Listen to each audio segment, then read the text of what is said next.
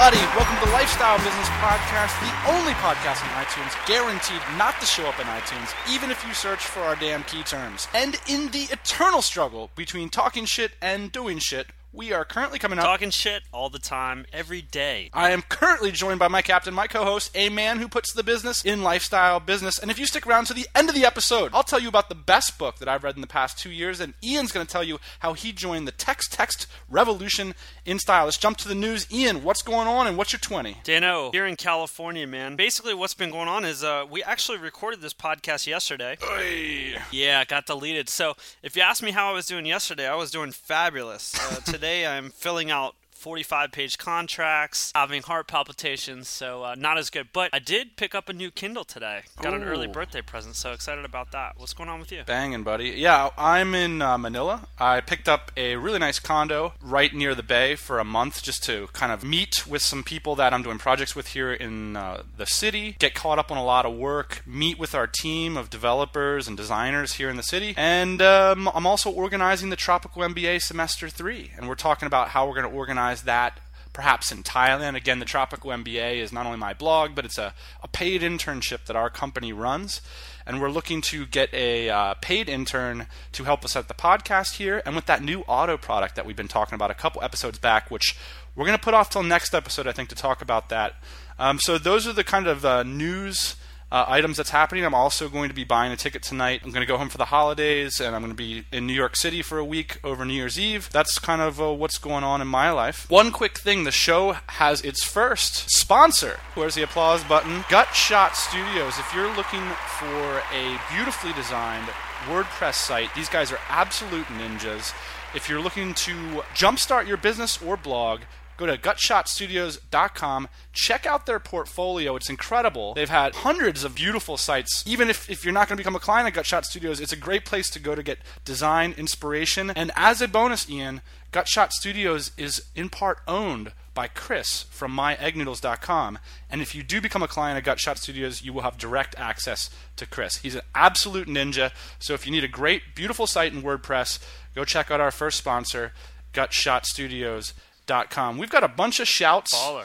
Bala balla. We got a bunch of shouts this week. We've in fact had four new iTunes reviews. David from Heroic Destiny says that this is his favorite podcast, and I don't doubt David because David occasionally does Ustreams. And uh, when I'm on Twitter and I see that David's going to do a Ustream, I'll pop in there because that guy's smart. I want to hear what he's got to say. I really enjoy hearing from him. And so I asked him a question. I said, David, what are your top three favorite blogs so that I can go check them out?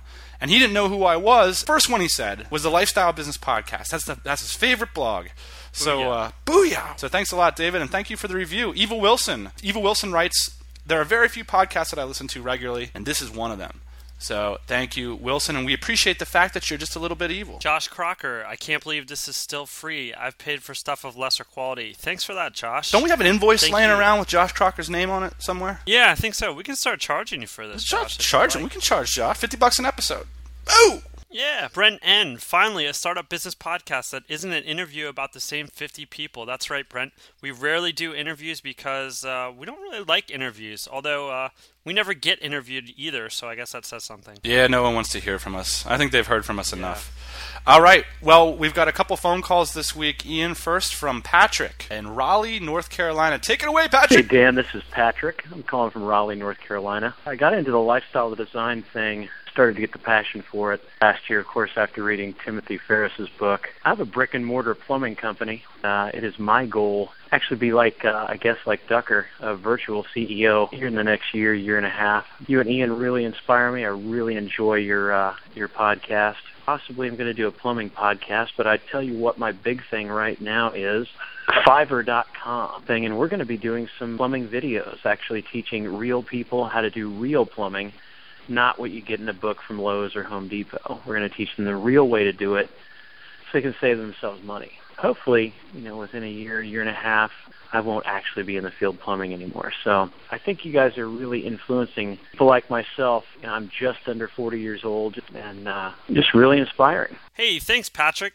And this is awesome to hear from a guy like Patrick because I think a guy like Patrick makes up a lot of our listeners. And uh, Patrick is essentially running a tangible business. Uh, he is looking to become the virtual CEO in the next year. Patrick, that would be awesome if you can pull that off. I'm sure you can. Uh, and he's running a plumbing business. So yeah, and Patrick cool. is really an example of an inversion that I see. There's a meme that goes around the internet quite a bit, which is that lifestyle design is all a bunch of 20 year old bloggers. And that's fundamentally incorrect based on my experience. People that have real businesses and that have a lot of career experience are much more poised to take advantage of Tim Ferriss's techniques and tips and tricks and apply them in their life. For us 20 year old guys, I mean, we're just getting started. We don't, you know, we have to build that up over a course of a few years. So I just think it's the 20 year olds that are talking about it more via the blog form. Um, that's sort of a format that they feel comfortable with. But Ian, when I meet lifestyle designers in person, people send me an email and say, "Hey, let's get together." I mean, it's incredible. Uh, like a lot of the people that are really applying this stuff are over 30 years old. That's just been my experience. Yeah, I think you're right to say that a lot of people online are much younger and uh, kind of there, there's tons and tons of guys that have been living this kind of lifestyle for for a long time. Tons of examples I could just list off the top of my head, but I think you know, as a 20 year old uh, or especially people that are plugged into this digital culture, we're more predisposed to express ourselves through the blog form. But say you're a 45 year old guy with a multi million dollar business, you read the four hour work week, you're going to apply those principles directly to your business and your life and your family. You're not going to maybe go start a blog and like start helping other people do that. You've got a lot of things on your plate. So great to hear from you, Patrick. One other voice call from Chris from My Egg Noodles. Take a listen. Take it away, Chris. Guys, this is Chris from MyEggNoodles.com. Hello. I'm just calling in from Xiamen in China, just on my way to Hong Kong. Well, I'm calling in to say thank you guys for the value that you're creating on this podcast. Um, it's amazing what you're doing for the entrepreneurs out there, web startups, and people that want to choose where they want to live. Um, great value, and I'm really impressed with how the podcast is progressing. So keep up the good work, guys. Later. Yeah, buddy. You know that's not very great audio quality, but I just wanted to share. Chris, friend of the show, obviously, uh, first sponsor to the show. Uh, I love what he's doing. I love he can't he can do no wrong in my book. Thanks to Christopher for, for, for, for helping us fix the links on our site and for mentioning us on Hacker News, our favorite website. And thanks to Colin from ebookling.com and Exile Lifestyle for actually putting our podcast. There's only three podcasts on that site when I checked it the other day. I got a Google alert because I set up my Google Alerts, Ian. So that means whenever somebody mentions this podcast on their blog, I get an email. And so I got an email that says, hey, eBookling mentioned you, man. So I go over there and I look at it, and there's only three podcasts there, and we're one of them. And I was like, that's banging. I do the same thing. It's just I can't talk about what my key terms are on the uh, on the show. Ooh, zing! One other thing that uh, Chris from My Noodles mentioned is that he got a tip from the show, which is to use Constant Contact as an email list software.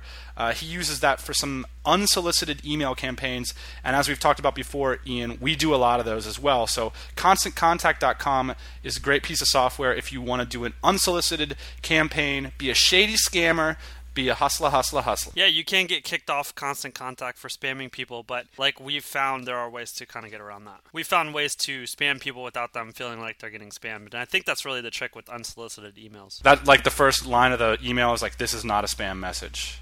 Right. Despite what you think.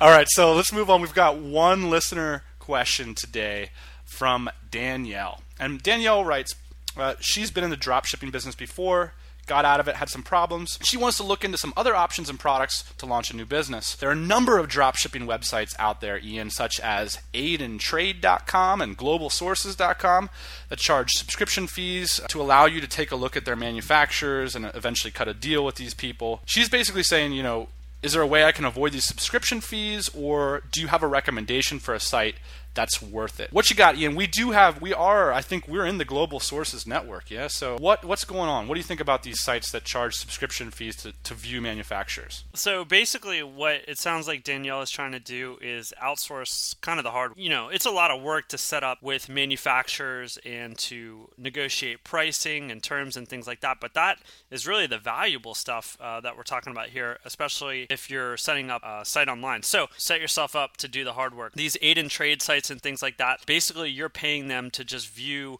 what you can find on your own on the internet, and you're essentially chopping your margins. So I think that you should take the time to set up a supplier vendor relationships, negotiate better terms than maybe some of these sites can give you, and go from there. I would not uh, sign up for any of these sites. I agree. I mean, as being a member of Global Sources, part of it is is that there's no qualification. Like anybody can be a vendor and anybody can be a, uh, an agent. And so you got these like super unqualified connections. And I think it's much better to focus on a market that you really think you could build an audience in or something that you really think you can sell and then hitting the pavement, whether that be the internet or Alibaba or the phone book or whatever it's going to take to actually find the best supplier and develop a real relationship with them. There might be some import here if you're just like you're out of ideas and you kind of want to see what's out there, but Alibaba is probably a better place if you just want to do some browsing. Let me tell you, Daniel, uh, this month we've got a new site up it's actually not that new anymore, but we'll probably bring in uh, six to seven thousand dollars on that site, and basically all we're doing is drop shipping product that somebody else is manufacturing. We went out and we we developed vendor relationships and things like that, and probably total time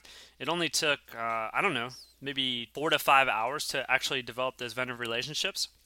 Now there's a lot of other work, you know, getting the products up on your site and things like that that took much longer. Really valuable that we went out and did that because uh, if we went to global sources, well, a these companies aren't on global sources, but B, uh, invest in yourself. So the next step then is finding a supplier and making sure that you approach them in the right way. One of the ways that we approach new potential suppliers is to always focus on the fact that we want to be a buyer. A lot of people approach us and say, I'm setting up an e commerce store and I want to be the biggest vendor for X or blah, blah, blah. It's kind of like eye roll central for us, you know? Like, just go to suppliers and say, I'm interested in purchasing your products. I believe that over the next 12 months, here's going to be my volume. Can we put together a phone call so I can get the details?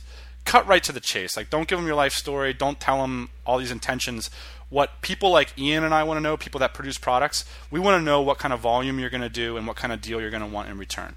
So anyway, that's our that's our uh, call on aidentrade.com. But don't take our word for it. We're not experts. We're just dudes with the business. Thank you for your question, Danielle. Let's jump into the meat and potatoes, Ian. We got a really exciting one this time. You know, we we fail all the time and you know, we mentioned a little bit in the last episode that we don't always talk about our failures, but it's interesting when we look back over the past year, me and you have dumped about 20k down the drain into these two failed business ventures. Two things that we thought were going to be a good idea, and we ended up balking at both of them. What we're going to do is we're going to walk through the process of how, why we thought it was a good business idea, what we did to develop it, and then how we decided to ditch it. We haven't had that one thing where it's like if you're Biz Stone and you develop Twitter and all of a sudden you've got a million users overnight, you're not going to be having a bunch of sticks in your fire, right? You're going to be focusing on Twitter. But for Ian and I, we don't have that one explosive business. And so we do put a lot of new sticks in the fire and try to develop new streams of income. And so I think that's what most small businesses are doing. There's a lot of talk out there about focus, Ian, but it is a balancing act. You can't be focused on stuff that isn't making you millions of dollars. Yeah, we're not really playing in any industries right now that are worth, you know, 50 million dollars. So we're kind of uh, looking for those opportunities, and I think part of that is diversifying. So that's basically what we're constantly doing is trying to diversify our business while focusing on the important and profitable parts. So I think when we pulled this episode together, it's really important for me at least to convey to everybody how many times we failed over the last couple years because we just talk about uh, being successful or, or somewhat successful in, in, our businesses right now. But really, uh, there's been a lot of uh, money poured down the drain and, and time poured down the drain where we failed. So let's talk about that. Yeah, and this is fun too because since we're not currently in these businesses, we can just talk directly about exactly what we were going to do. So the first business that we failed, and in one that you really saw the opportunity in, Ian, is motorcycle fairings. And motorcycle fairings are those plastic pieces that you put around the outside of a motorcycle like a sport bike, like a crotch rocket. Ian came to me, what was it, like a, uh, eight months ago or something, and you sat me down and you said, I've got a huge idea there's a huge opportunity in the motorcycle fairing market. How did you identify that that idea? What was the moment when you realized that motorcycle fairings were a good idea? Well, I ride bikes, and so I had a little bit of insider information into the fairing business. Basically, these fairings that you see on bikes are injection molded plastic, and injection molded plastic is extremely expensive to manufacture. Some of the molds cost fifty to hundred thousand dollars. Each bike has got a bunch of different fairings on it, in which you need different molds. So the issue is that when you wreck your bike, and everybody wrecks their sport bike at one point or another, these fairings get cracked, and so you have to replace them. When you go to the dealership, sometimes this can total out a bike, cost two or three grand just to get the fairings back on the thing. So what started to happen is over in China, people have started to remanufacture these fairings at a fraction of the cost that you can buy them at the factory. So we saw a big opportunity to start uh, distributing these remanufactured fairings throughout the United States. We're not talking about just like putting up a website and selling them one-offs. We're talking about distribution through catalogs, dealerships, things like that. So we're kind of going off. We are kind of going after um, the big dog here in terms of distribution when we're um, eyeing up this industry. Now this is sort of like a nascent opportunity. I mean, uh, there's not at the time we were talking about this. There wasn't like tons and tons of people in this game. Yeah. How did you get plugged into that insider information? You know, a lot of people have struggled with niche identification.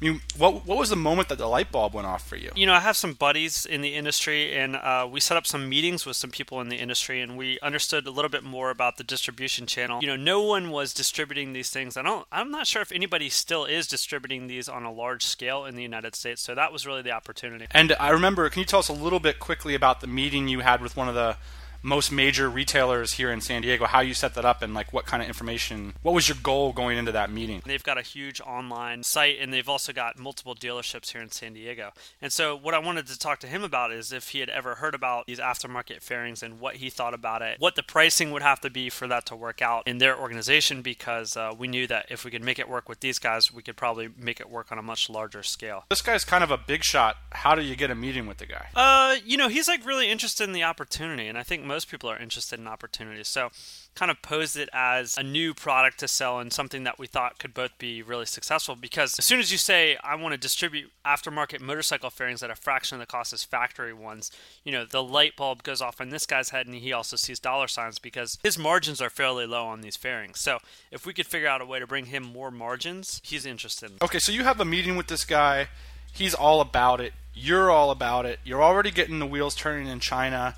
Uh, you think this is a real opportunity. What's the next step? Well, there's some gray area uh, because basically what we're doing here is we're distributing motorcycle fairings that are essentially factory copies. So, part of the reason why it wasn't happening on a larger scale is because some of what was going on was illegal. People were printing up Honda and Kawasaki stickers, uh, slapping them on these parts, and uh, selling them. So, our plan was to sell the fairings without the stickers because that was going to make it legit. The next step was to figure out who the manufacturer was, and this actually presented quite a challenge because there was quite a few people offering this type of product in China, and it was really hard to do it was really hard to decipher who was a trading agent and who was a manufacturer. When we started to dig really deep, which took several weeks, we figured out that there's only actually two manufacturers for this kind of product. But you're seeing like 30 to 40 agents on Alibaba. So that's that's a fascinating thing as well. Like you've only got two factories who've invested these huge mold costs, but then you've got a bunch of people running around trying to hustle this stuff. So it's it's tough to cut through all of that that that noise and find out what actually is going on. True. Uh, that's a tip for all you guys trying to manufacture in China. That's the first question you should be asking: is Are you the manufacturer or are you a trading agent? And if they say trading agent, you can assume that he's got some margin built in. So if you're going to be doing any kind of volume, uh, you're going to need to be able to figure out who the factory is. And so that was our next challenge. Um, and since we couldn't do that over the internet, we actually have a sourcing agent on the ground in China that wasn't even able to figure out who the factory was. I decided to plop down and fly myself to Shenzhen for 30 days. Dun, dun, dun, dun. Taking massive action. So you show up in freaking Shenzhen. And what are you going to do? You're going to start knocking on doors? I mean, what's your plan? Yeah, that's exactly right. We are on a mission to find the manufacturer. Basically, the way that the distribution works is you've got the manufacturer, and then you would have us, and then you would have a catalog company, and then you would have the dealer, and then you would have the end customer. So this thing was going to get chopped up quite a few times. So we're talking about cents here, down to the cents. So we really had to find the manufacturer. There was no use in us finding a sourcing agent.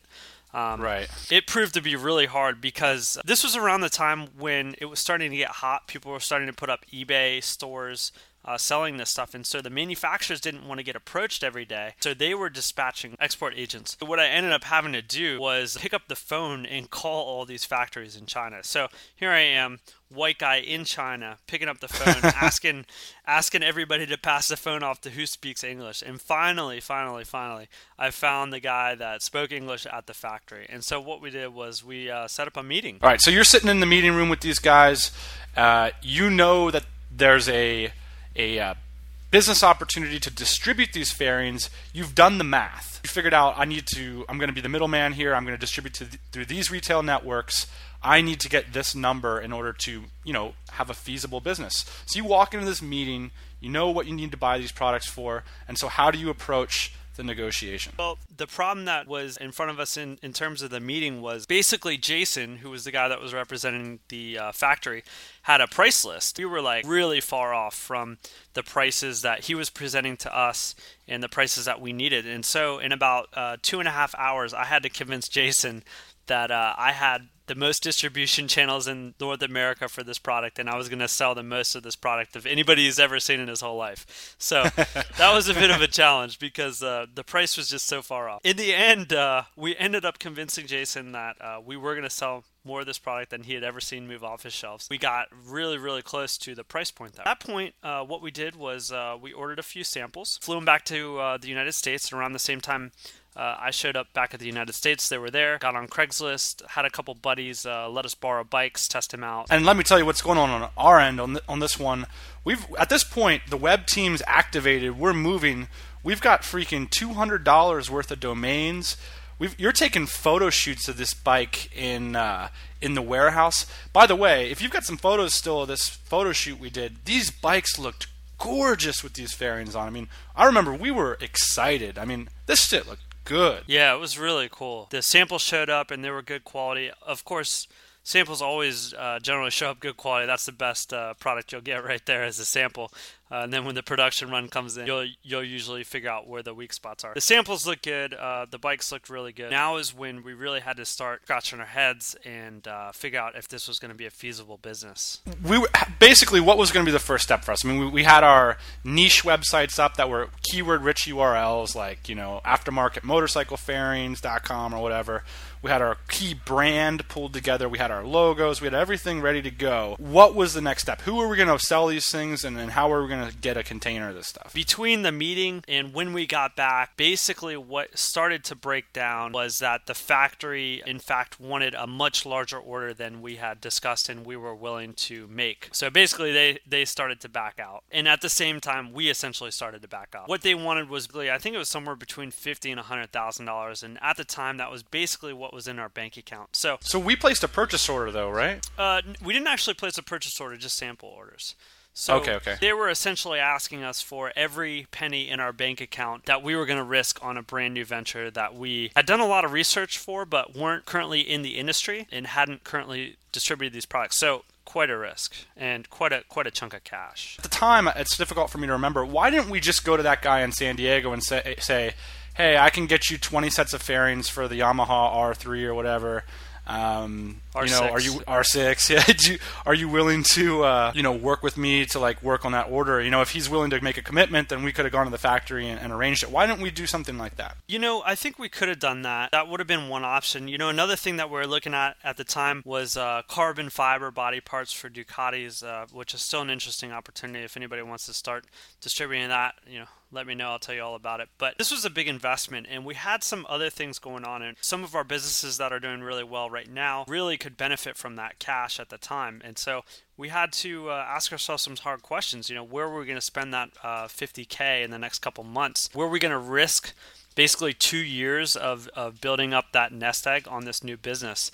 And uh, in a lot of ways, you know, we chickened out. There, there's also another way to look at that, which was we just thought at that point it wasn't the best investment. Yeah, I mean, you know, this guy told you one price and then starts to back out, and and it's always difficult when you're working with a new supplier. You're going to drop a 50k egg, you know, right into their basket, and like you said, relative to what we had going on, that was all of our cash. Yeah, and huge. how much money did we have after this venture? I mean, how much money did you spend? You know, after my two hundred dollars worth of domains, how much money did you spend trying to get this thing off the ground? Uh, you know, plane tickets, samples, not including my time. I don't know. We probably we probably spent in between four and six thousand dollars. I wouldn't say it's money lost at all. I mean, we learned a ton about the industry, and when other opportunities pop up in that industry, I'm really interested in uh, working in the automotive and motorcycle industry. So once other opportunities uh, pop up, I know a lot more about that industry and these products. So uh, I don't think it was time wasted, but it was interesting. One thing I learned is like if you look at the structure of how this business works, is that we were going to be the middleman, the distributor for a cost-saving product. These fairings made from China the, the, the value to the market that they have is that they're cheaper. And so right. when you get into these cheap distribution plays, We should have been more clear to ourselves up front, maybe in retrospect, the kind of cash intensity that those kind of plays have. It's very rare that you can get yourself into the distribution business without a lot of cash. That's true. And so we kind of got shy with that 50k number. And here's the other thing about the distribution business that we learned. Margins are where it's at. I mean, it's all about margin pressure and volume. In reality, it's a race to the bottom. Unless you got some kind of cartel going, you got some strong arm commitments from your retailers or whatever, people are going to compete with you and they're going to compete with you on price. And in order to compete in those kinds of markets, you need tons of cash. And we're just a little itty bitty company. We had fifty thousand dollars, and we were like, oh, you know, we can't, we can't put all our eggs in, in just this one basket that we know very little about. Yeah, I mean, one thing that we did think that we had going for us, well, actually, two things that we thought we had going for us. The first thing is customer service. We haven't really talked much about customer service, but we probably have some of the best customer service in the world. I mean, I, I really believe that. I mean, Yeah, the buddy. level of customer service that we supplied to people is ridiculous, and people come back and buy some f- stuff from us because of it. The second thing that we were going to provide was transparency in the industry. A lot of the guys that are selling these kind of products are kind of fly by night operation. We were going to be 100% transparent about what we were doing, and we're also going to um, give people a branded approach, and we were going to be the only guys that were distributing this stuff on a large scale. So we had a little bit of a plan, but like you said, we weren't really willing to part with our investment money. Here we are. You know, we we explored the opportunity pretty thoroughly. We put 6k in the hole. We we balked at a 50k investment. Where are we now with motorcycle fairings and the motorcycle aftermarket? Got a folder somewhere on my computer, and I'll uh, probably open it up to share a photo of uh, the bikes that we specced out. That's about it. Yeah, send send me uh, send me the photos so we'll put them up on the blog. Uh, you know, this is a really interesting story. Thanks for sharing it. You know, thanks for going to China for a month too, man. I know that that stuff was difficult. Yeah, yeah. I think I've actually got a photo of the place where I stayed there, so it wasn't too bad. I'll send you that too. All right, well, I think we're going to put off my uh, colossal failure story, or at least, I mean, I was a big part of the motorcycle thing, but uh, you were the leader. And I was the leader on this other thing, basically a web application startup. I spent fifteen thousand dollars, or even more than that, on uh, with a development team in India. I think you've heard this story before. Uh, I'm gonna. Sh- Yeah, yeah. We should we should save this, man. This is a really good story too. I want to hear more about this. But uh, I think I think we should save this and do a whole whole nother episode about failures, and then after that episode, we'll do another episode because that's not where the failures. I think we so. could do ten straight episodes about failures. So next next week on the program, I'll share with you how I lost 15k on Elance like an idiot and have nothing to show for it. Uh, uh, let's move on to the quick tips, tricks, and or funny jokes section. So Ian, uh, you're texting people but with your voice. What's up with that? Explain this to me. Yeah, I got this new application. I feel like I'm 16 years old all over again. It's great. It's called HeyTell, and it works for uh, the iPhone. I think it's on Droid too. And basically, what it is is like you guys uh, remember uh, text to talk on Nextel? I think they still have that in like developing countries or something. But uh, or like Construction construction, workers. workers. and uh, Yeah, developing, yeah, yeah. So uh, text to talk or, or, or push to talk. I, I actually really wanted a push to talk phone when I was younger, but uh, didn't work out. So, anyways, now I have it. It's called HeyTell. Uh, and it's basically an iPhone application. Go in there, you hold down the button, you talk, you release it, and it sends it right to your buddy. I love it because I hate texting. Texting just goes on forever.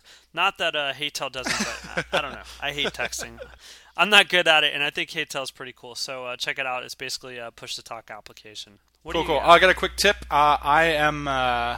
I'm actually only 60% of the way through this book, but I'm already positive that this is easily, easily the most important book that I've read this year.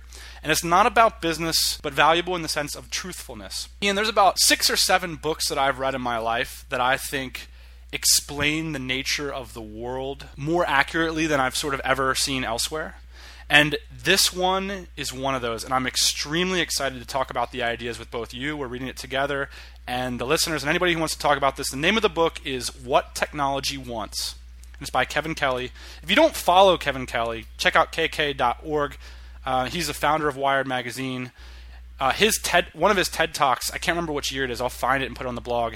Is absolutely one of the most fascinating TED talks I've ever seen in my life. He is required reading for all the actors and actresses that were in the Matrix movies. He's a, a profound thinker, a profound futurist. He, I truly believe, he explains the nature of the world, the nature of life, in such a revealing and exciting way. You know, I can't wait to get done with this podcast so I can just jump right, right back into the book and think about it. And um, also in the future, I want to talk about those other six books because in our 10 game changing thinkers books, we talked about game changing thinkers in terms of our business.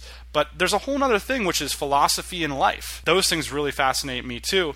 I think there's probably about six or seven books that are in my canon of truthfulness, so to speak. And man, if Kevin Kelly didn't just scoot his way right in there.